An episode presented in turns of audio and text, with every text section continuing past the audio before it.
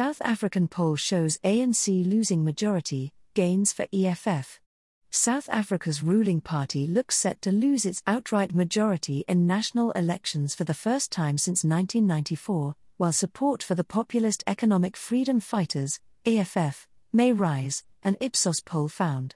In all three scenarios outlining high, medium, and low voter turnout, the African National Congress, ANC, would garner less than 47% of votes, suggesting it would need a coalition with a smaller party to form a government, Ipsos said. It conducted the survey face to face with 3600 people from October 23 to December 1 and published the results Tuesday. In the event of such an election outcome, the ANC would only require a party with about 4% to 6% national support as a coalition partner to establish a national government, Ipsos said in a statement. The results tally with a Bloomberg survey of political analysts released February 5 which showed that while the ANC risks losing its majority, it should be able to form a governing coalition with smaller parties rather than having to enlist its main rivals. The election must be held by August, though a date has yet to be announced.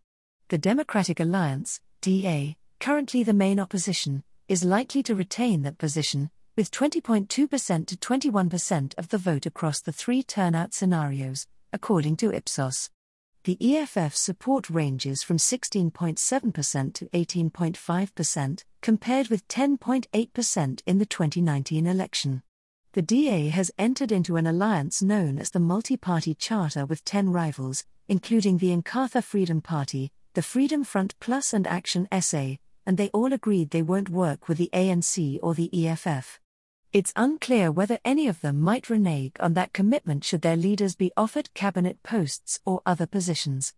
The EFF, which was founded in 2013 by Julius Malema, a former leader of the ANC's youth wing, would be in contention for a power sharing deal should support for the ruling party drop significantly below 50%. The EFF has had a fractious relationship with South African President Cyril Ramaphosa, but has co ruled with the ANC in some municipalities. Ipsos canvassed opinions prior to former President Jacob Zuma endorsing the newly formed Umkhonto Sizwe party in December. The ex leader, who remains popular in his home province of KwaZulu Natal, was suspended from the ANC in January and his defection may cost the ruling party votes.